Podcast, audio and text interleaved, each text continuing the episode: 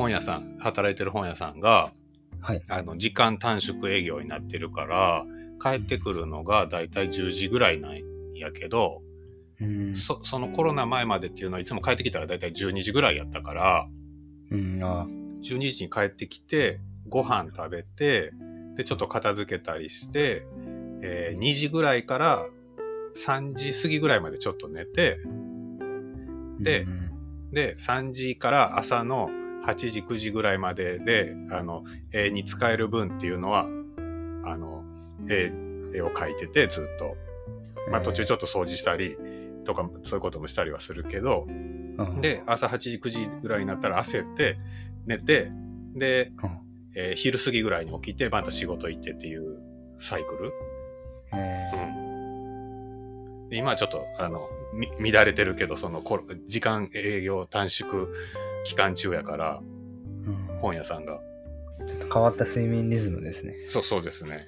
でもなんかもうそれをもう10年、何十、10年以上ずっとやってるから、なんかもう、それで、なんか、落ち着いてるというか、なそれが馴染んでて、うん全然苦じゃないというか、そのライフスタイルは。今日は休みだったんですよね。休みです。何をしてたん、してましたか？今日は実は、あの、昼ぐらいまでなんかめっちゃ頭が痛くて、はい。で、あの、ああまりにも痛いから、ちょっと延期してくださいって言おうかなと思ってて、あでもなんか治りました、すぐに。あ、す、すすぐにバファリン飲んだら治りました。えー、でえーだえーえー大丈夫ですか？あ全然大丈夫で夏バテとかですか？いや、なんでしょうね。全然わかんないです。うんまあ、ただの変、変、変頭痛、変頭痛。あーラジオがなんか変な変なプレッシャー変ななんか悪影響を与えてる 与えてそうなタイミングいや、でも、いや、でも僕めっちゃ緊張します。今もめっちゃ緊張してます。あ本当ですか、はい。僕今あのコーヒーとか普通に飲みながらやってますので、はいあのなんかそういうノリでと思いつついや、でも、めっちゃ緊張するんですよ。なんか、あの、映らへん、こ今日は、その、えっ、と、ズームとかじゃないから、映らへんっていうの分かってんのに、お風呂入ったり、あ ひげ剃ったり、あはいはいはいなんかちょそういうことしてしまうというか、めっちゃ緊張しますね、僕いつも。ちゃんとしてしまいいすぎというか。あー毎毎回なんていうかトークショーがある日とかうん。は設営の日とかそういう時とかも出発前にうん。よっしゃみたいな感じなんですか？せ設営はそんなあんまりないけれどもあの、はい。トトークとかしなあかん時っていうのはもうすごい前そのめっちゃ嫌です。あの緊張してへんふりとかもするけどすごい緊張、緊張しててなんか嫌やなって台風来おへんかなとかうんなんかそんな考えてますね。なんやかんやで結構今までのトークを数えたら結構な回数になってきてきたんじゃないですか？うん、結構な。んあまり慣れないですか？全然慣れないです。多分一回一回のトークがだいぶ開くからかなと思ってるんやけど、ああまあそうなんか習慣であったり、なんか1ヶ月に1回必ずあるとかやったら多分もうちょっと慣れるんかもしれんけど、はいはい。もう完全になんか、もう忘れた頃にトークとかしなあかんかったりするから、うんほんまに慣れなくて嫌ですね。み、みほちゃんはラジオとかやってるから全然平気ですか、いや全然慣れないです でも全然慣れへんけど、はいラジオやろうって思ったのがすごい不思議ですよね。そうですよねなんか、なんか今、いまだになんで、なんでラジオや、なんあなんでこんなんやってるんだろうっていうのはすごいありあります。去年からやってるんですけど、うん。もともとポッドキャストよく聞いてて、うん。で、でまあ一方で友人知人とかと合表をしたりとか、うん。その、で、まあそれを文字、録音して文字起こしとかやってたこともあったんですよ。うん。それ文字起こし？うで、ん。なんかそういう、まあ、そうですね、その録音したのを聞きながらうん、こう、打っていったりとか、うんそういう習慣も多分なんかどっかで繋がってるんだとは思うんですけど、うんうん。まあ、なんかそのポッドキャストその録録音あそう録音自体が、まあ、たまになんか遊びでやったりしてたんでそのそのノリでできたらいいのになってちょぼんやり考えててでそのできるアプリが最近その時出たので、うん。なんか試しにやって、えーなんかダラダラと、えーなんとなく続いてるって感じですね。あのジャパン UNK ラジオのはい。UNK ってどういう意味ですか？UNK はあのまあうんうんこです。ね。あうんこ。ほんまに？はい。あわかりました。聞いてよかった。な 聞かん聞かん方がよかったですか？いや、あのーまあね、これ本当に、まあ名前とか、そうですよね。いや、一応その、うん。なんかな、なん、トリプルミーニングぐらいはちょっとあるんですけど、うん。そのアン、アンノーンの、あの、あ。頭文字が UNK です UNK ねで、アンうん。アンノーンと、うん。あと、アン、アンカインドっていう単語？不親切なんか？ですか、親切。はい。はい。あと、なんか、これ、アン、アンキャンプトみたいな、これなんかキースさんに聞いたら、うんあんまりアメリカでは馴染みないみたいなことを言ってたんですけど、うん。それもなんか、だらしがないとか、あーそういう意味、えー。まあ、じ辞書に書いててう、ん。で、なんかどれも最初が UNK だったんで、うん。あ、これはなんか、ぴったり、ちょっと、あ、なんかしっくりくるなっていうのがあって、あなるほど。あうんこやったんですね。まあなんかイイコールうんこ、まあその、うん、隠れミーニングみたいな。ああ美穂ちゃんの作品のサインもうんこみたいですもんねあ、そうですね。ねはい。それは、まあでもそれ多分お伝え、はいちょっとしたことあるはいはい。ちょっとそういう、うーうんこ好きそうですね。まあ、なんか昔ちっちゃい時からこう書いちゃうんですよ、癖で。うんここう、ほ無意識に書いちゃうっていうか。それはあのどんなうんこですか？あの形は。もう普通にもうチープな、その線。ですね。線の33段のうんこあ三あなるほど。あのあられちゃんに出てきそうなうんこですか？三三角形の。そうですね。なんか練り消しとか、のあはいはい。せ設営で使うようなやつとかも、はい。あの、作ってはります。あ僕見たことあります。作ってはったこと一回。そうですね。あれもちょっと無意識、無意識というかなんか、手元にあると、なんか指がそう動いちゃうっていうのがあります。なるほど。そういうマインそなんかそういうマインドは大事かなみたいなのはある、あります。ラジオにですか、まあ。日々？日々、はい。あ。うん。まあまあ、うん。すいません。なんか、ちょっと僕もなんか緊張してきました。あなんで？今。なんで？結構その絵描きながらとかもラジオ聞いたりもするしあ洗い物とかしながらとかもラジオ聞いてたりするから。あ普段からじゃあもう昔から聞いてる習慣なんですね。そうですね割と聞いてますね。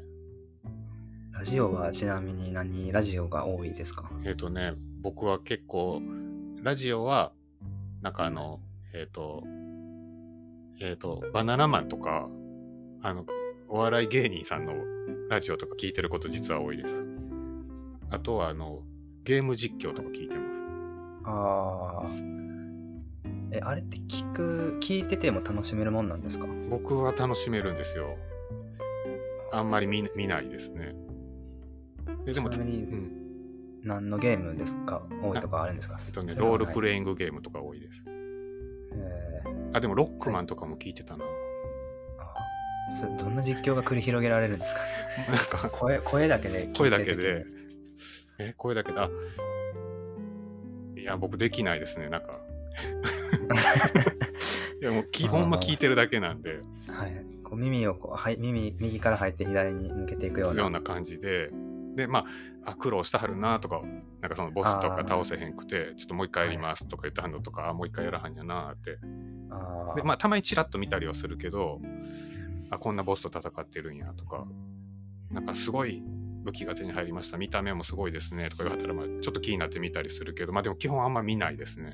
あー。あでもそこまでは一応なんか意味情報は入ってるんですね。なんか完全に通り抜けてるって感じなわけじゃないかもですね。そうですね。ななんか時にうんうんっていうそうそうそう。うん、で同じゲームでもなんか違う実況者の人の聞いてみたりして、あこの人なんかすごい上手やなとかうんいうのは感じたり。僕ねゲームまあ下手なんですよすごく昔から。あその僕が多分小学校のえっ、と中学年ぐらいからそのファミリーコンピューターっていうのが普及しだしたんやと思うんですけど。ああ。多分美穂ちゃんとかやったらもう結構もっと前から。あ小学12年の時にファミコンが。あれあんまり変わらへんの美穂ちゃんの家にそれは。はい。あでも周りで持ってる人はもうめっちゃ持ってたやん。そんなことない。でしたかね。なんかまあ僕んちに普通。普通、はいはい。僕ん家には来たのは中2かそんくらいなんやけどあそのちょこちょこその小学校中学年ぐらいの時からもう誰の家に行ってもなんかちょこちょこあるみたいなって言ってて、あはいはい。でまあ僕が全然そのゲームとかにあんまり興味がなかったから外で遊ぶ方が好きやったから僕はずっと。うん。で友達の家に行ったらまあそのみんなでゲームするんやけどまあ下手やしうん。見るのがすごい好きやってあ人がやってるのを。あほんでまあはよそのボスタ次の面行ってとかまあそう言うというかあなんかそそういう気持ち今も。聞きながら RPG とかそういうのを友達がやってるのをずっと見てたんですか？ジャン RPG ルはあはります？ジャンルはやっぱりアクションとかかな。うん。で RPG はそのドラゴンクエストとかやんな RPG って。違う、はい。R ドラゴンクエストとかは下手でもあれってなんか時間かけたらクリアできるやん。はいはいはい。だからあの中学高校の時とかはやってたよく。あ。うんそれはできたでもアクションとか全然できひんからずっと人がやってるのを見ててた楽しかったそれがすごく、あそれが楽しかったんうん、ですね、楽しかった。自分でやりたいとは全然思わへんかった。自分でやっても全然進まへんし、えー。うん、僕はなんかもう、まあ、友達と集まってやっててでみんながや、まあ、コントローラーがないから、まあ、順番があって見ている時とかはもうすごくもう早く早く変わってって。いやもう全然もう僕はいいから。やりたくて仕方がまあ見てるのもまあうん面白いのは僕はどっちかっていうと、まあほんでまあそうやってリモコンとか回ってきてもコントローラーとか回ってきてもやりたくなかったぐらい。次こうちゃんの番やでって言って渡されてあー。まあもういいもう誰かうまい人やってっていう。ち,、えーそのちなみにその時やってたその RPG とかアクションゲームはな何ですか？一番最初の方えそのマリオとかじゃう？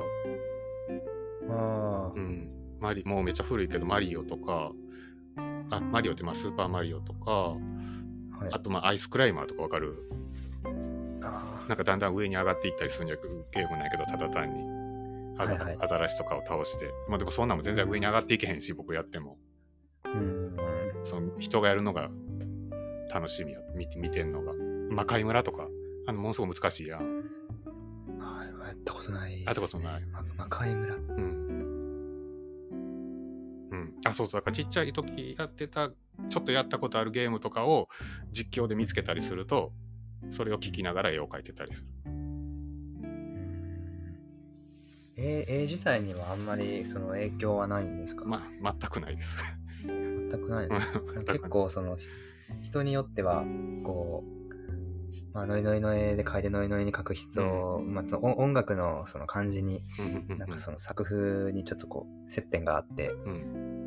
それがそういう人はよくなんか聞き,、はい聞くなと思ってたんですけど、はい、いやもう全然ないですね。まあ、あのゲーム実況とか聞くようになったのもここ何年間の話でそれまでは基本音楽聴いてたけど音楽聴いてる時も全然影響されないというか、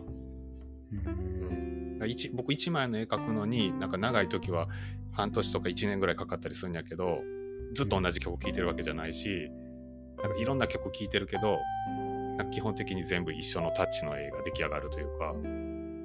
あうん、なんかここは激しい曲聴いてたからここはなんか結構線が荒いぞとかそんなんないない絵。美穂谷君は僕のなんかちょっと細かい絵とか知ってると思うんやけど割と均一な絵とかあったりするやん、ーはい。うんなんかいろんな曲聴いててもあんな絵やったりする、うん、逆になんか音楽流さないことはありますか？いやないないです。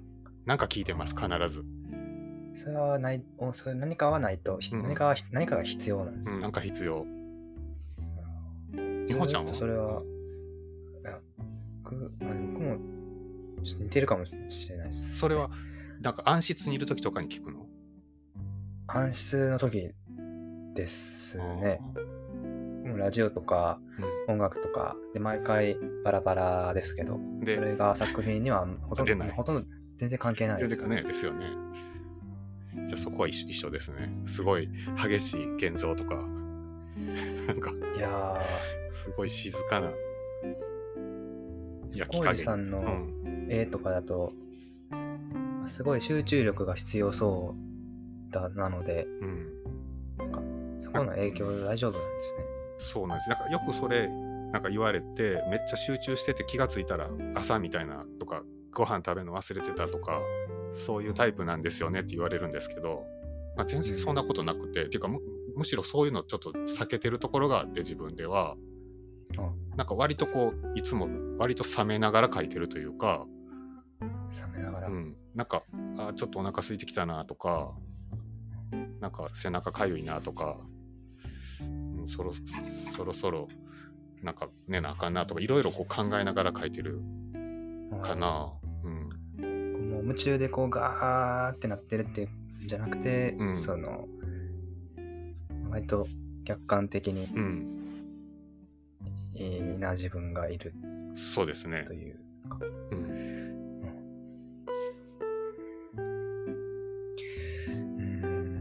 つからあの作風が始まってるんですか？作風？え。なんか大学に行ってた時全然違う作品作ってたって言ってたじゃないですか。ー、うん。何でしたっけ？コーヒーカップに。なんかそんなんも教教授と。そんなん覚えていい。の うん、そう。えっ、と、なんか学生の時は、はい。えっ、と、まあ、デザイン科にいたんですけど、京都造形芸術大学の、あ、今、京都芸術大学になったんかな。名前が変わって、み、えみほちゃんも今、どういう立場で関わったはるでしたっけ？僕はなんかまああの下っ端非常勤講師です。下っ端非常勤。はい、う下っ端。で、で、僕は4年間デザインの勉強してたんやけど、はい。なんか、あんまりその、か出る課題で、デザインの課題っていうのがあんあんまりなくて、なんか結構その作品みたいなのを作らされるというか、なんか、うんああの、写真の授業があったり、うんあの、すごいこう、抽象的な、なんか、タイ、えっ、と、なん、なんやったかな、アイアムっていう、例えばタイトルだけ与えられて、何を作ってきてもいいとか、あだから結構そのアートっぽいデザイン科にはいるけどなんかアートっぽい作品を提出する授業っていうのがすごく多くて。うんだからみアート思考アート思考な感じっていうかアート思考という言い方がちょっと最適なのかわかんないですけど。なんて言ったらいいのかね。いわゆるなんか広告のデザインあそうそうそうそういうのは全然なくくてそそういうことそういうところに就職するための学科やったとは思うんやけどなんかあんまりそういう授業っていうのは全然なくて、うん、で僕もだからそのそその中でなんかあの現代アートっぽい作品とかを作っててでもまあ全然うまいうまいこと4年間うんはあのなんていうのかな。いい成績は全然もらえなかったんやけど大学では。なんでそのデザイン科にそもそも入ったんですか、あなんでデザイン科にそもそも入ったかはえっ、と高校卒業したら僕はすぐ就職するつもりやってはい。えっ、とそれはあの近所きず、えー、と中学校から中学校3年間と、えー高校3年間行ってたあのえっ、と散髪屋さんがあって近所に、そこの散髪屋さんが高校卒業したらうちで就職せえへんかって言ってくれたはって。でそこに就職するつもりやって僕は。ああそうなんですか。そうなんです。で、えっ、と、だから高校の時、そのみんなその受験勉強とか頑張んやけど、僕もそこに就職するつもりだからあんまり勉強とか全然してなくて、で、あの、学校が終わったら、あの、学校終わってちょっと時間がある時とかは散髪屋さんに行ってちょっと掃除手伝ったり、なんか、あの、なんかマッサージの仕方とかちょっと教えてもらったり、なんかそんなことずずっとしてて、えほんで、ここ、でたま、お父さんがその時台湾に単身赴任で、ーはい。たまにしか帰ってこうへんお父さんやって、そのお盆とか、お正お正月とかにしか帰ってこへんかって、ほんで、そのお父さんたまにその帰ってくると僕が夕方になったらなんか散髪屋さんに行ってなんかやって帰ってくるから、あの、工事は一体何をしとんやとお母さんに聞いて、ほんでお母さんが、工事は、ここを卒業したら、そあの、近所のあの散髪屋さんに就職するつもりでいるみたいで、あえて手伝いに行ってんにゃって言ったら、お父さんがすごいそれは大反対して、でお父お父さんその大学行ってへんくてそのサラリーマンやってて苦労したからあのぜあの工事には絶対僕には絶対大学行かしたいという気持ちがずっとあったんやけどえーそれをそのがあったからあのとりあえず大学行けって言われてですごいはい。大喧嘩して父親と。でまあ結局あそう僕そう僕はすごいあの大喧嘩しちゃって父親と。でうん。あのしぶしぶその散髪屋さんになる夢をああき 諦めてでもう大じゃあもうあの大一応大学行くことにするわってでもまあ勉強してへんからまあ受かるところもないし、あうん、ーどどうしようかなと思って。まあそのその年はあの芸大を受験して次の年はあのちゃんと専門学校に通っ専門学校とかそういうあそう勉強寸大とか予備校とかに通ってで、えー普通の大学に入る人生なんかなと思ってたらその受けた芸大に受かっちゃってうんでそのデザインコースにし受かっちゃったから4年間そのその時は京都造形芸術大学っていう名前やったけどに通うことになってでもまあもともと好きは好きやってそういうなんかそのあの映画とか音楽とかうん。あのデザインファッションとかアートっていうものアートって呼ばれるものっていうのはなんかいまいち分かってなかったけどそういうものは興味はあったのはあったから芸大は受けたのは受けたんやと思うんやけどうん。もうどこも受けんとそのその次の年に大学受験したらいいわっていうわけじゃなくて一応まあ芸大受けてみようかなって思ったのは、うん。まあ、そういうのが好きやからっていう発想はあったと思うんやけど、まあ、だから何にもその絵のことやらも何も勉強せんと入ってしまったから一応4年間は結構苦労したというかうん。あの何にも分からへんかったから あの周りの人がみ、うん、なんかあのあのカタカナのなんか例えばそのポップアートとかいう言葉とかでみんなが盛り上がっててもなんやろポップアートって。なんか人の名前なのかなんかそういう芸術のなんかジャンルなのかっていうことも判断できひんしうん。急いで美術館美術館じゃないわ図書館行って調べたりしてうん。うんそういう4年間なんかこうい一生懸命あのと図書館に用意いただから、うん。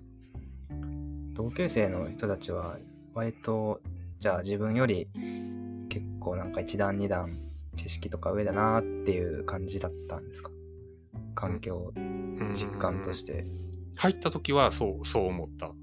なんか、うん、みんなすごい勉強してきたして入ってきはった人やし、うん、でもなんか4年間いるうちになんかそういうのなんか結構ごごちゃごちゃになっていったというか、卒業していく人たちはみんなそのデザイナーになっていく学科なんですだったんですか？いや結構ね、うん、デザイナーになった人も少ないと思う。うん。何になっていく人が多いとかあるんですかね？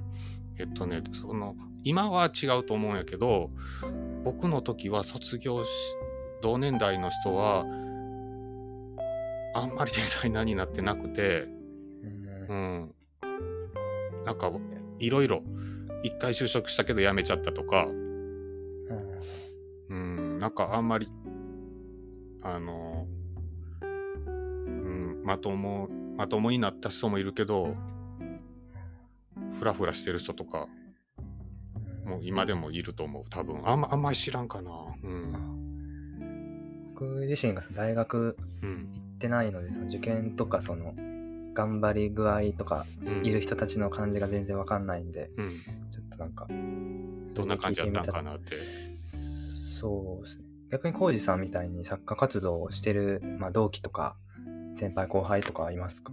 あ、なんかい、今も続けてる人なうん、何人かいはると思う。でもその人らとはあんまり僕は交流がなくて、うん。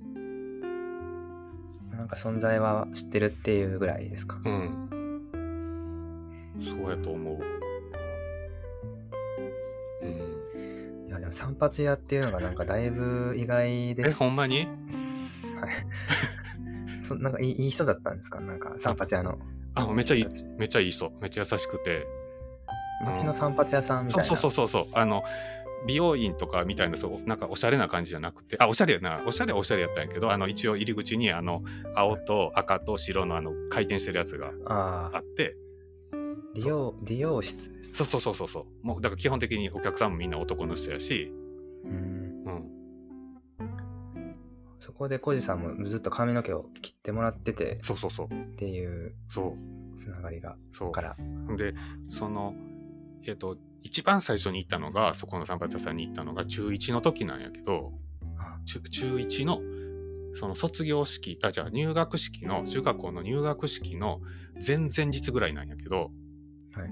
あの、坊主にしなあかんくて、高速であ、田あ田舎の中学校やって、あで、僕知らんくて坊主にしなあかんけど、それは京都から滋賀に引っ越してきて、春休みにあ。で、あの、周りに、その、あ同い年ぐらいの人がみんな坊主なわけやん。なんかちょっとその春休み、街をブラブラってしてたら、わわかる、あはいうん。はい。ほんで、あ、野球流行ってんやなと思ってて、僕。野野球部の人って坊主のイメージがあったから、はい。ほんでそう入学式のその23日前に急にお母さんが「ちょっとあの散髪行っといて」って言って予約してあるからって言って言われてでえそんなにの伸びてないと思うんやけど僕みたいな感じで言ったら「いやあの実はあのあんたの行く中学校は坊主にしなあかんねん高速で」って言われてうん。むちゃくちゃびっくりしてもうすごい悲しかったけど予約してあるって言われたしほんでまあそんな目立つ勇気もないから。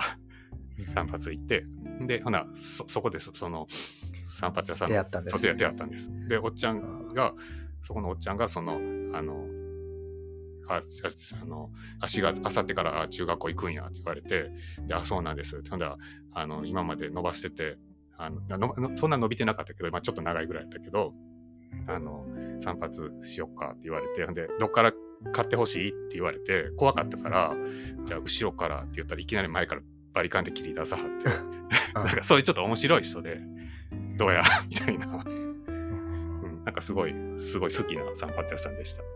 えー。けいつまで通ってたんですか？なんかそれは大学入っても通ってたんやけど、えなんか、あのちょっとやっぱり申し訳なくなってきて気持ちが。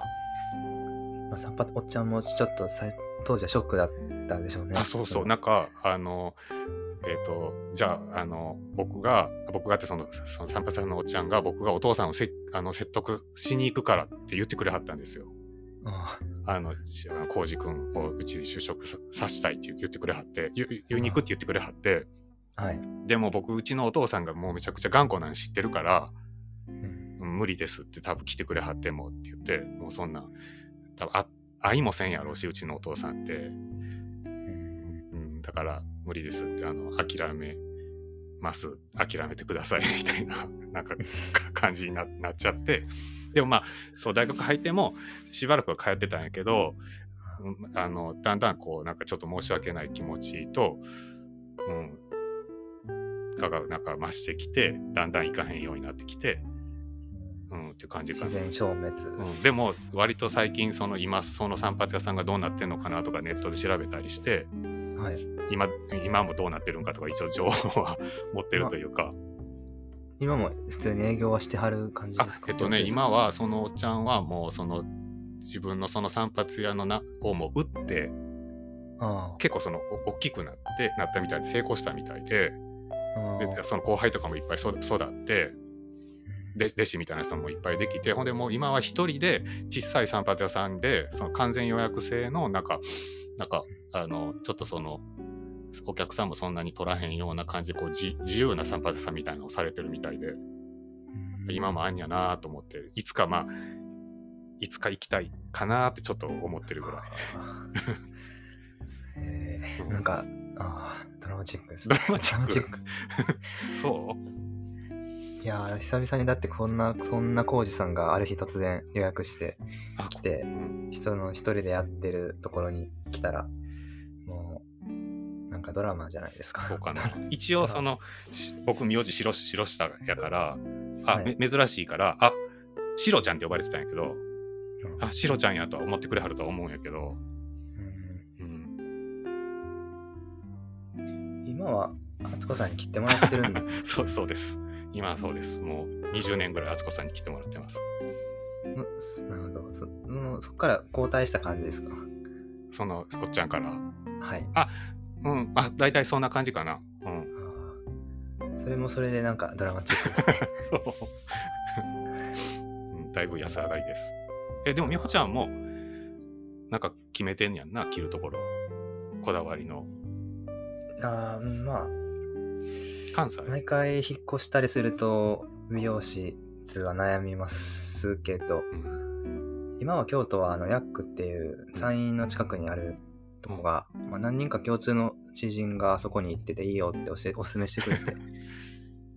それでまあすごいいいとこで、ん。えーそこに行ってますね。で今キースさんとかも行ってまあす、、えー、そうなんや。はい、めっちゃ近いんで近いしすごいいい空間だしうん。店あの店主さんもいいしすごいいい感じだし いつも結構髪切った後にうん。こう1時間こうずっとあのお茶とか飲んで喋っててえー、でなんかあ一時気づいたら1時間ぐらい喋っててあ次のお客さん来たんであじゃあさよならみたいな。うーん。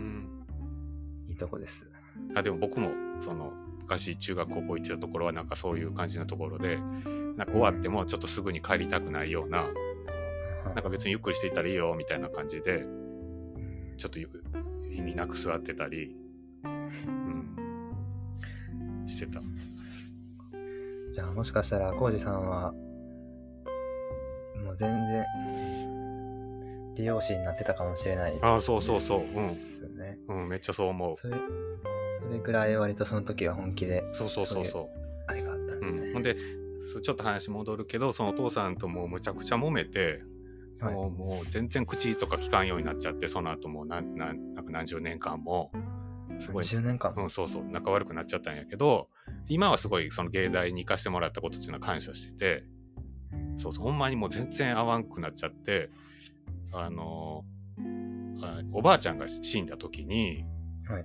あの親戚が集まるやん。はいはい。で、あの葬式会場で、久しぶりにお父さんに会って、えーで、向こうの方から、こう、おじいさんが歩いてきて、こっちに向かってパッて手を挙げたんやけど、一瞬分からへんかって、僕。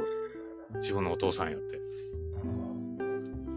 そんなに そう。僕もすごい頑固なところあるんやと思うんやけど、あそう、もう、あ、あわん、もう、か、あの、実家に全然帰らへんくなっちゃったから、い一時今はもう全然帰んやけど、うん。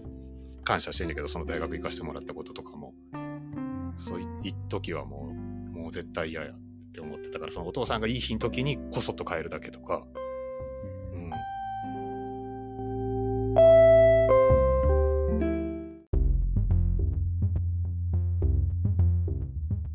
あそのそうだ。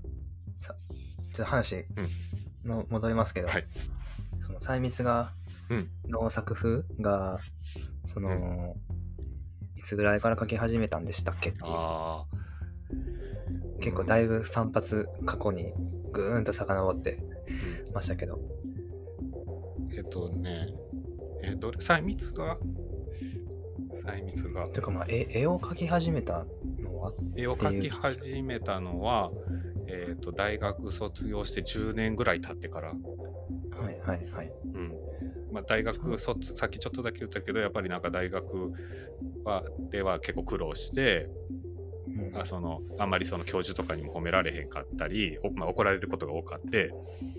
でまあまあ自分にはあんまり向いてへんのかなっていう思いとそのなんか教授とかってまあ自分よりだいぶ年上やからなんかそのよくある言い方やけどなんかおっさんらにはこの良さ分からんやみたいな気持ちとかがあってあったりもしたんやけど、まあ、大学卒業してまあそんなにまあ自分には向いてへんのかなってその憧れだけではやっぱりやっていけへんというか好きやけど、まあ、自分には向いてへんのかなとか思いながらちょっとまああのその時そのえっ、と T シャツいあの T シャツをシルクですって売ったりしたりするような、そういうのがちょっと流行ったりしてて、はい。うんそういう自分でデザインしたようなものとか売ったりしたり、を今のさ奥さんと一緒にウェブで売ったりとかちょっとしたりはしてたんやけど、まあ、そんなにそれもそんなに続かないというか、あんまり楽しくなくなってきたりして、やっぱり自分には向いてへんな、どうしようっていう期間が結構10年ぐらいあったんやけど、でもやっぱり、あの、絵描きたいなっていう気持ちがこう溜まってきて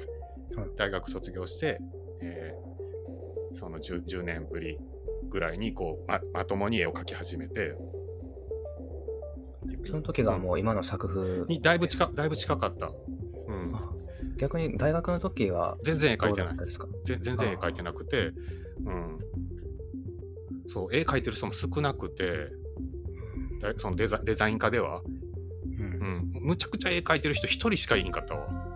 うん。うん、今もその人とは友友達やけど、うん、別にその人画家には別になってなくて、うん、デザイナーですか？いやデザイナーにもな なってない。普通にあの本屋さんで働いてはる、うんうん、まあ、でもなんかデザイン学科って聞くと、パソコンでうん DTP ってソフトでうんを基本としてやってはるイメージがうん。ありましたけど、そんな感じでした？いやそれが全然そうじゃなかって、うん、ほほんまにちょっとさっき言ったけどなんかそうちょっと現代アートっぽい。うん。せ先生も棚網圭一ってわかる？いやー、わからへん。なんかシルクスクリーンとかで、なんか、あの、の作品とかが、うん、多分し、そうやね、シルクスクリーンの、なあちょっとよ、これ言うたらちょっと先生気悪しはると思うんやけど、よ横尾忠則とかとちょっと近いというか、うん。の、あの、シルクの作品とかにと近い表現とか、そういう、うん、あんまりデザインは教えてなかったんデザイン、デザインしたそういうウェブサイトの作り方とか、なんか広告デザインとかはあんまり教える先生もあんまりいいひんくて、なんかあれですね、デザイン、デザインっていう切り口で、うん、その、結局、デザインっていう切り口から美術芸術を考えてるような、うんなんか印象を聞いてるとうん、受ける受ける環境ですね。うん。やっぱり美穂ちゃんはすごい、そううん？おも面白そう。ただのそうです。あうん。うん、まあいろいろやらせてもらえたなとは思うね、思うな。うん、写真の授業もあったし、ちょっとその、建築みたいな授業とかもちょっとだけやらせてもらったり、うんうん。なんかいろいろ横断するみたいな。うんうんうんなんかそういう話は確かに聞きますね。他の知り合いの子でも、うん。そのなんか空間デザインみたいな、うん。えーところだけど、その写真とか暗室もあったみたいな、いろいろなんかちょっとなんか全部とりあえず一周かじっていくみたいな。うん。そう。で割とそこでなんか写真にその後ずっとハマってて、卒業後に専門学校写真に行きましたみたいなどの人かが、どの人かちょっとわかりました。あ、うんラジオでも、そうですね。B さんとかうん。でもなんかあの人に限らないですよ。なんか何人かいますよ。やります。でもなんか、はいぼ僕の時、僕の世代かもしれんやけど、結局なんか、あの、中途半端にやりすぎて、なんか何も手につかないまま卒業していくみたいなうん感じになっちゃって、なんとなくみんな。うんうん。いや、でも生まれ変われるなら大学行ってみたいです。そう？うん。そうか。まあでも僕は、いうん、僕は行ってよかったかな。うん。何が一番良かったですか？大学行ってよかったことなんか分かってなくてずっと。何が良かったんか大学にい行ったこと。まあすごい時間があったから4年間も、で4年間結構そのダラダラダラダラいろいろ考える時間があったのはすごいよ良かったと思うねなんか、うん、なんかアルバイトとかしたりなんかと友達とかといろいろこう学生っぽい遊びとかしたりなんか恋愛とかがあったり、そういううん。4年間はやっぱり今やったらできひんしよかったなって思うのと、まああとその先生がすごい怖かって、うんあの公表とかその課題が出て何週間かまあ途中経過とか授業あるたびに見せてほんで最終的にみんなの前でその作品こういう風に出来上がりましたっていうのをみんなの前で見せてほんで先生がそのこのその作品が面白いとか面白くないとかなんかいう話があるけどもう怖くて怖くてそれが今その経験しといてよかったなとは思うというかそういう経験ってあんまないなと思ってむちゃくちゃ怖い。基本あの怒られる人が多くて僕ももちろん怒られるんやけどつまんないよって言わつまんないよ次とか言われたり全然どこがつまらんかとかもあんまり言ってもらえへんかったり、うん、とかだからそのこれって誰々の真似だよね。はい次とか。なんかもうね泣いてる生徒とかいたり あのもう来なくていいよ君みたいな人はとか言うような先生とか見てなんかそのその自分がなんか言ったことその教えたことをできひんやったらもう来なくて授業聞くの聞く気ないんだったら来なくていいよとか言われてこうもう泣いてる生徒とかいたりしてそういう経験はまあもうもう絶対したくないんやけどそれをそあの時にできたのはちょっと良かったかなって思う。だからそのそういうことがあったから自分の作品とかにも割と厳しい気持ちで入れるというか今、あのそんなそのこの作品はまあ誰かの真似じゃないんかなってこう思えその確認できたり、あのまあ、その先生に見せることはないやろうけどなんかつまんないねって言われ言われたらどうしようかとかどっかで考えたりしてるしそういうのを自分でそのクリアしていってると思うから作品作ってる時にそれはあの時ああいう怖い先生たちにあ全員が怖かったわけじゃん。優しい先生もいはったんやけど、はい、のはいいいい経験やったかなって今になって思う。その時はもう怖ってしゃあなかったけど、うん、うん、今の学校でも同じようにやってるんですかね？あなんかね僕えーと、2年ぐらい前に大学の先生やりながら作家活動してはる人の展示のトークを見に行ったことがあって、うん、でそのその人が言わはるにはもう今はそういうこと言うと学生が辞めちゃうから、うん、辞めちゃうとその学費が学費が学校が減っちゃうやん取れへんくなっちゃうやん、はい、だからそのそういうことはせんといてくれてそのあの学校から先生は言われてるみたいであのむちゃくちゃ優しいですって言ってはりました。いいね、いいねってもうずっと言う言ってるって。なるほど。まあ、そうですよね。でもその、まあ、一人結構ガンガン言う先生がいて、うん、で、最後の総評の時にある生徒ある生徒さんが、うん、あの、ちょっとすいません、みたいな、いいですか？って、あの、で、僕は今日いろいろあの先生に言われて、あの、全然納得いってませんので、うん、まあ、あの、えーまあ、とにかく私はもう、あの、二人での対面を求めますみたいな。もうすごいおおおこだったんですよ。めあそうで、まあ、全員、まあ、見てて全員ちょっとシーンって感じになってて、で、普通、他の先生たちは、まあ、まあまあまあまあみたいな感じで、で、まあ一方でその、言った先生は、なんか、ああ、全然もう受けて立ちますよ、みたいな。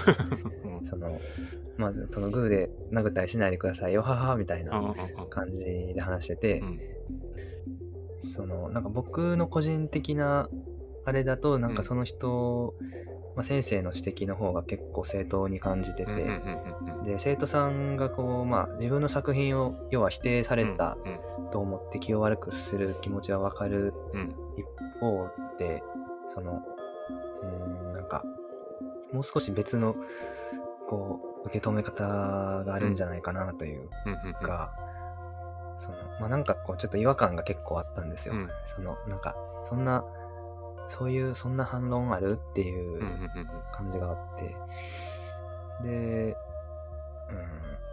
うん、なんかもしその、ここにその批評文化みたいなものが、うん、教育とかそういう文脈の中でその一つの柱としてあれば、うん、まだなんかそのそういう、まあ、生徒と学校っていう、まあ、お金を払っているもらってる的な上下上下関係とか、うん、なんか割とそこに、えー、なんかでも作品の批評とかって本来そこは絶対関係がない部分じゃないですか。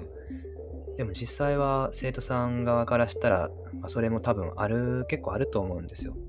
なんか俺はお金を払って、その、あなたたちの知識とかをなんか買ってあげてるんだからっていうか、うん、なんていうか、うんなんなんかこう変な煽りみたいなのがあるんじゃないかなって生徒の方に？生徒の？生徒の方？に。はい。うん。はい。で、まあ、気持ちも、まあ、僕も夜間の学校に行ってたんで、うん。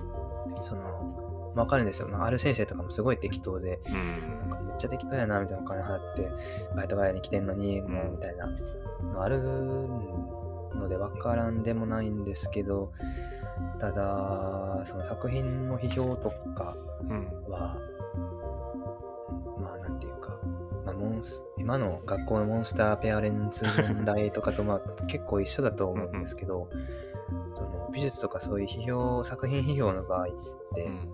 その別に好き嫌い、まあ、好き嫌いで言ってる人もいるうん。とは思いますけど、そういうことも含めて、えーなんか自分の作品のフィードバックとして受け入れるべく、うん。うじゃないかなと、美穂谷くん、美穂ちゃんは、もうちょっと生徒さんが聞いた方が良かったのになって。そうですね、まあ、なんかそもそもその批評文化みたいなのがもっとあ一本柱としてそこに通っていれば、うん。こういうなんかちょっと不毛なやり取りみたいなのは生まれなかったんじゃないかなっていうか、お互いになんか自分は今なんかみんなの前でけなされて吊るし上げにされてるみたいな、あその恥ずかしめとか悔しさがー買っちゃって？その買っちゃっうんたりして、まあ、それもまあ無理もないしわかるんですけど、でもそれがなかっそういうことが別の先生もその嫌いでその生徒さんのことが嫌いで言ってるんじゃなくて作品に対してうん。言ってることだし、えー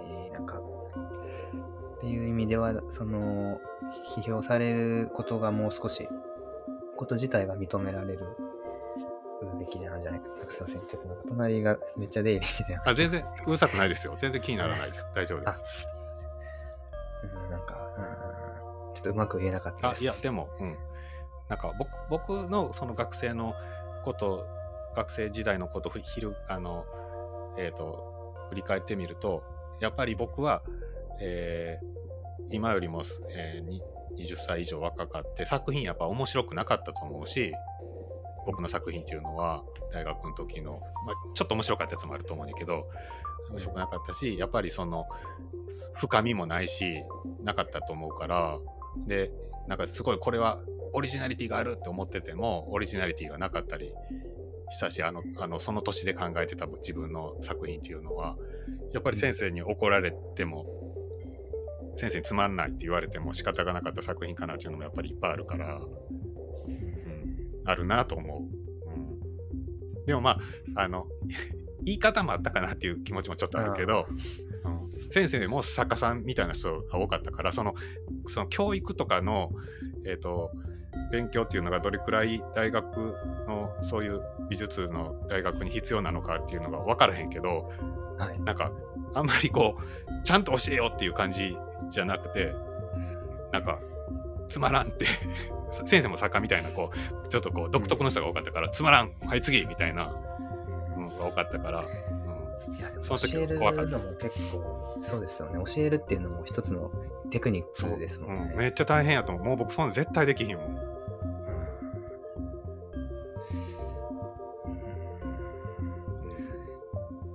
もなんかでもとはいえこう基本姿勢がうん。いいねいいねが 教育き教育機関までそうなっちゃうとあそうそうやね。だいぶ怖いですね、うん。うんまあ本当に優秀な優秀な人っていうかは、えーちゃんとキャッチしていくでしょうし教える側もなんかもしかしたらその人を選んでちゃんとこの人には言わなきゃとか見極めて言ったりするっていう意味でなんか絶滅はしないとは思いますけどうん。なんか怖いですね。少し批評文化が あの認められればいいんですかね。みほちゃんは結構あ平気？うーん言われたりする？まあ言われたら旬となる、旬となったりうーんとかはもちろんありますあります。ああありますまあでもなんかいいいいねいいねだけが一番なんかもやってしますね、まあそうそうですね。そうやね個展去年の個展の時も割と来てくれる人に、がそういう人多かったんでいいねいいねまあそれはうん。嬉しいんですけどなんかあえてなんかで僕もまあ聞き方が下手だったんですけど、うん。どこ逆になんか良くないとこどこですかとか、えーなんかどの辺が具体的にどうでしたかとあか、えーー偉いね。き聞いたりはでしたけど、偉いです。いやー、でも、だっていいねってすごい抽象的な評価じゃないですか。うんいいねって何何なんですかっていう。まあ、その、まあ、もちろんわかりますよ。うんあありがとうございますですけど、私はあなたの敵ではないですって多分 言ったはんやと思うんですけど、いいねって。そうですね。でもなんかいいねっていうことって本当にもう画面をダブルタップするのと同じぐらい割と言葉にするの簡単じゃないですか。そこのに対する疑いとかもやっぱりあるので、あなんか無意識にいいねって言ってません？みたいな。全然あの思ってなかったら言わなくていいんですよって、それ別に そっちの方が僕は嬉しいんですけどってなりますが。あ僕もちょっと言ってしまってるかもしれないんで気をつけます。ああ、いやいやいや。まあ、そう言いな、僕も言ってるかもしれないですけどね。う んでも前に、ピーター・バラカンさんのうんポッドキャストで、うん。ライフスタイルミュージアムっていううん。やつで、なんか、鴻上庄司さんっていう劇、劇作家なんですかね、演劇の、はい。わかります、わかります。顔が浮かんでます、今。はい。ああ、なんかあの人のちょっと話してたことが印象的で、うん。えーなんかコミュニケーションの話だったんですけど、うんなんか、なんかを、鴻上さんがツイートして、なんかすごい大炎上して、あー事件があって、えーで、それに紐付けて話してはったんですけど、うん。だから、なんかその日本人は、その社会的なコミュニケーション能力が、うん。あの、めちゃくちゃ低いみたいなうん。話で、なんかこれは実際になんかの研究の結果でも数値的に現れてたみたいな言ってたんですけど、うん。例えばその電車乗ってて横の人が音楽聴いてて、で音がめちゃくちゃ漏れてたとして、うん。でそれで前の人がなんかうんみたいな感じになってたとした場合に、うん。えーなんかこう基本的に僕日本人はうん。その言言えない、うん。あなんか音漏れてるな我慢我慢っていうか、ううん。ん、いやなんか嫌だな。でもうんみたいな、うん。こらえるみたいな。あ、そうです。僕もそうです。はい。あそうですよね、はい。僕もそうなんですけど、はい。まあ、今だったらまあマスクとかをこうああの人マスクしてないんでめっちゃ大声でずっと喋ってるの嫌だなみたいなとかで逆に他の国では割とそのそこをこう言える能力があるっていうか、今ちょっとあのここここであれなんでうん。あのなんか音すごい漏れてますようん。みたいなをこううまく言えるしなんか言われた方も割とそれを受け入れる文化が、うんまあ、文化というかコミュニケーション能力がこう備わってるっていうような話をしてたんですよ。でなんかそれで日本人の場合はそれが言えなくてでそれがなんか溜まって溜まってでどっかで、えーなんかこう爆発じゃないですけど例えばそういう SNS とかで、そのなんかちょっと不器用に溢れ出ちゃううん、っていううん。構図があるって話してて、えーなんかそれは割と批評の話とも結構やっぱつながるなっていうかそのあのまあおほんこの音な音めっちゃ漏れてるし本当はそれ言いたいしけどなんか言ったら気を悪くするかもしれないしなんか急に襲いかかられるかもしれないしとかいろいろ心配して言えないうん。わけじゃないですか。うん。そのそれとその学校のその生徒さん減ったら学費減っちゃうからいいねいいねって言ってください文化うん。となんかすごいつながってる気がして、こうまあ、そういう意味ではまあ批評文化とその社会的なコミュニケーション能力他他者との友達とかででない全然知らない他者に対するコミュニケーション能力うん。とは問題と。こうなんかそういうのもっと自分も磨かないとダメだなって。いや いついつか美穂ちゃんが言い出すの、ちょっとうるさいですよって。いや本当になんかですかねなんか先生とかが生徒に対して言う時、まあ僕もその専門学校に通ってた時とかもうん。含めていろいろですけど、その先生もそういうまあ、事情がある中で、うんそのある程度言葉を選ばなければいけないっていうことがその先生自体の制約になってて、うん。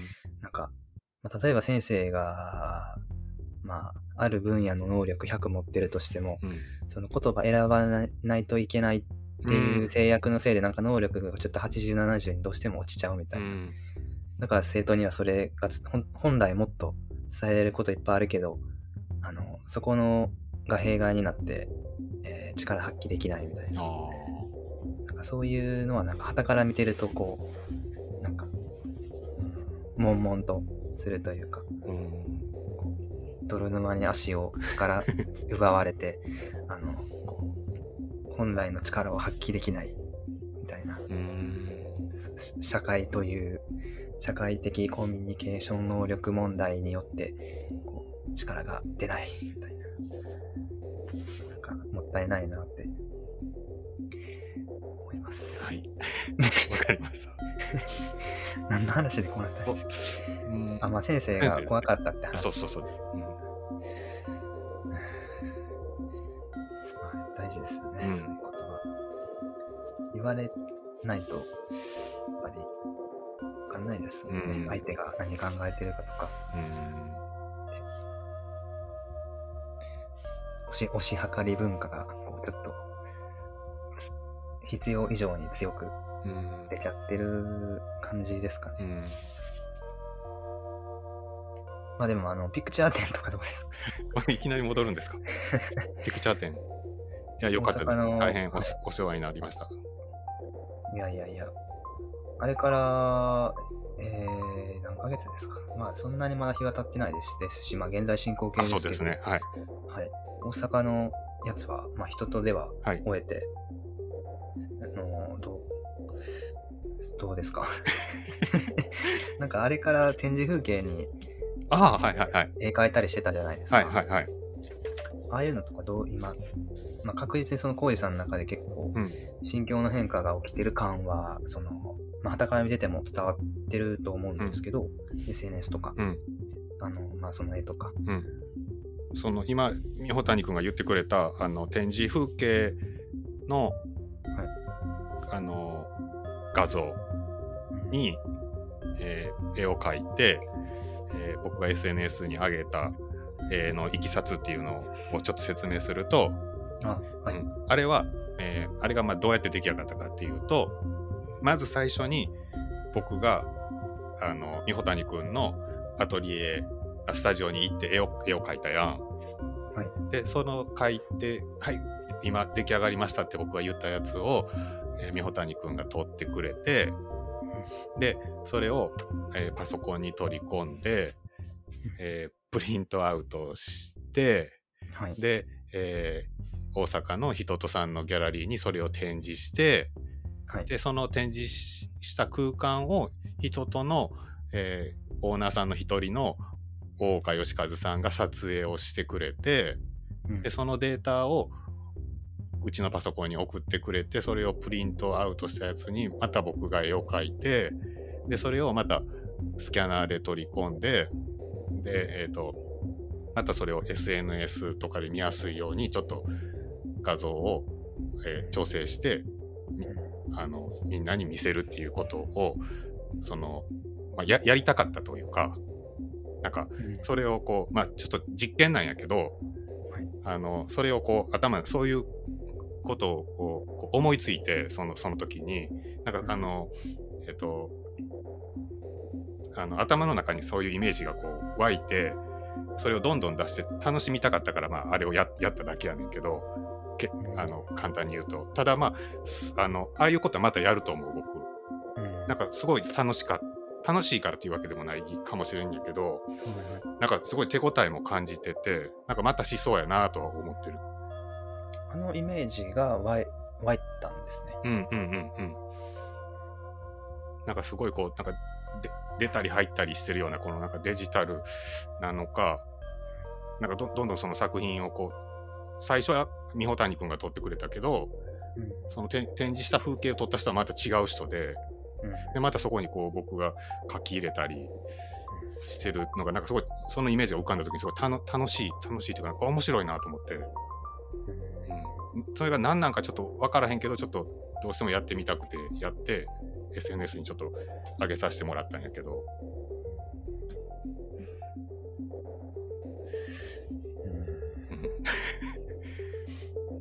どうでしたか？え？な何んやろうな？画面。あどういう経緯があったのかなと思って。うん、まあみ見てみたいっていうこう単純に自分で。その、うん、割となんか今聞いてる感聞いてた感じだとその、うん。関係性が入れ子になってる感じとかが、うん。にフォーカスは強いんですかね。誰が撮っててとか媒体がこういう風にこう移り変わっていってとか、うん、なんかそそう出たり入ったりなんかこうしてんのがが、うん、楽しかった、うん、に興味が、うんあったんやと思うし今今もあるんやけど。で画面上、まあ、インスタのその投稿してるやつのとかで見たら、うん。そのまあ、えー展示風景の写真うん。の上にうん。おじさんの絵っていう、まあ、レイヤーうん的には2枚うん。ぐらいですけど、うん。おじさん自身はその背景のその誰が描いた誰が撮ったどういうふうにイメージが、えーこうまあなんていうかほん翻訳されていくというか変換されていくというか、っうん。ていう部分ですね。うん。なんかそれは一見するとわからないですよね。うん。まあななんなんこれ って、まあ、思う人もいると思うし、うん。展示は空間がないと成立しないけど、うん。展示風景はあ展示風景を撮影すると絵になる。であ書いてる僕。はい。うん。そうです展示は空間がないと展示あ、ですあ、足がしびれました。ちょっと右足つりました。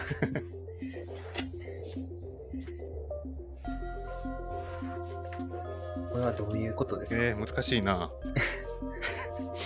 えっとねそれはね、えー何を言ったらいいんですどこ何を説明したらいいのかなそれは、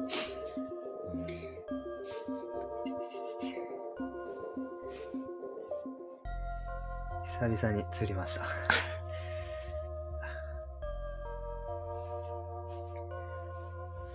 えーちょっとうまいこと説明できひんな。どう言ったらいいのか。今度の展示ではこの路線が、あの、小うさぎ社さん。はい。京都の工作所さんで11月にやる予定です。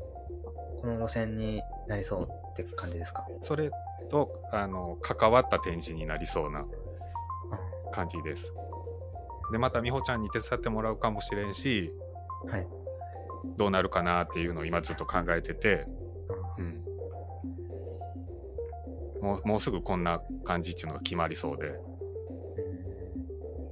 それはなんか今も日々書いてる、書きながら考えあそうですそうです。かそうです。はい。僕は毎日あの絵を描くタイプの作家で、うん、描いてる時あ描いてない時にいろいろ考えることもあるけど、うん、書いてることが結構毎日書くっていうことが結構その自分にとっては大事なことなんやなと思ってて。書かない。最近うんうん。あ最近書いてるのはもうその普通に紙じゃなく今までの紙じゃなくてこの展示風景とか。あうん、うん、普通に紙に書いてる、あそうなんですね、うん。まあ、だからどこに出すとかいうわけでもなくてうん。毎日その絵を描くっていう。うんどんどんどんどん溜まってきてほんでまあか書いてる時書かないとあの思いつかないこととかがいっぱいあると思ってて、うん。うんそうですねそれはこの絵描けたから次こういううん発想が湧いてきたのかなって後からやけど思うこととかが多くて僕の場合は。でもずっとその書き続けてた作風からうん結構なんか方向展開の仕方としてはなんか突然うん。グッとうん。その雰囲気が変わったって感じしますね。うん、で多分み見えるけど考えてたのはずっと前から考えてて考えててて考えてて、うん、あのえっ、と、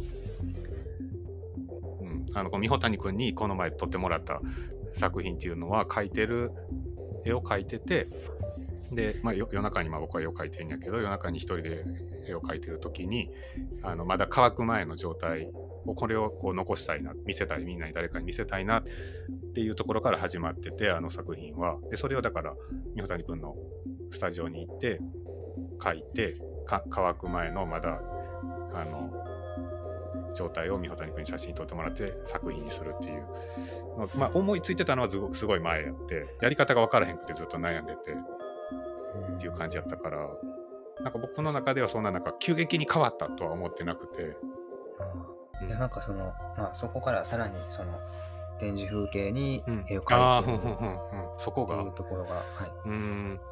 オンライン展示をしたっていうとことか、まあー。あ、影響もありますあめっちゃあると思いますそれは、まあ、コロナの影響とかがやっぱりすごく大きいしあのなんかその割とそのコンセプトとかなんか自分の考え方とかそういうものをあまりこう言わんようにしてたっていうか、はい。まあ、言う言うそのは話すのもすごい苦手やしちょっと避けてはきてたんやけどあのえっ、と、まあ、コロナがあの展示前にこうバーッとこう広まっていって、えー、と実際のリアルな展示ができひんくなるかもしれんってななってきてであのえっ、とウェブで、えーとオンライン展示を、えーしよう。しなあかんなこれは。あのっていう風になったなった時とかに、えーその毎日、えーどうやったらいいのかな。未服デザインさんっていう人に そそこはあれなんですか？あのちょっと話取れますけどその。あ言言っても大丈夫ですあ、奥さんがあの、えー、と奥さんの敦子さんが未服デザインっていうはい。あのデザインの屋号であのお仕事されてるんですけどフリーで、えーその人にウェブサイトを作ってもらってたんですけどで、まあ、その人とこう、えー、と作戦会議というか、えーどういうふうにあの今回の展示を見せていこうとかって考えた時に、えー、と今日からその20日あるあるある日、うんとあれ、ね、いつやったかな6月1日やったかな7月1日やったかな忘れたけど毎日、えー、6月1日やったかな毎日その、えっ、と、今回の展示にまつわること、考えてることをアップしていってくださいって言われて、でそれで、サイトに書いてましたあ書いてます。書いてましたね。うんであのそうやってそのちゃんと、えーの説明とかをしっかりしたり今何を自分が考えてるんかでうん。なんでこういうふうになってるんかということをちゃんとあの書いていってくださいって言われて。だから結構そのそれを見せたからそういうことをあのもう今汗びっしょりなんですけど。そうなんですか？え？そうなんですか？そうなんです。あのえっ、とそれだからちょっと変わったとは思われたというか今まで全然そういうこと言わんかったから僕があんまり人には。うん。なんかあんないっぱい言う人やと思ってませんでしたとか言われたしその実際ギャラリーが空いて在庫してたりして。まあでも急に考えたわけではないから、ううん。ん、でまあそのやっぱりその文章にしたり言葉にするのがすごい苦手で、えーとりあえず書き出してそれをまあ奥さんに編集してもらったりそれやったらこあのあれを言った方がいいとかあの前言ってたあれをあの文章にしてみてとか言われたりしてまあその自分だけの力ではないんやけどもちろん。そういうことをやってましたねあれの時は。やりやり終えてまあやり終えて、まあ、一段落して、うん。そのなんか実感あり実感とかありますか？こうん。う変わったあまあすごいやってよかったです。あのえっ、とある程度整理もできたし自分の中で考えてたことを言葉にすることによって。まあでもやっぱりそのなんかあのえっ、とどういうた？え 聞こえた？え、ねはい。猫？猫鳴いてるの聞こえました、はいえっと和みます。え？なんで？和みます？和めます、はい。えっとね、なんか、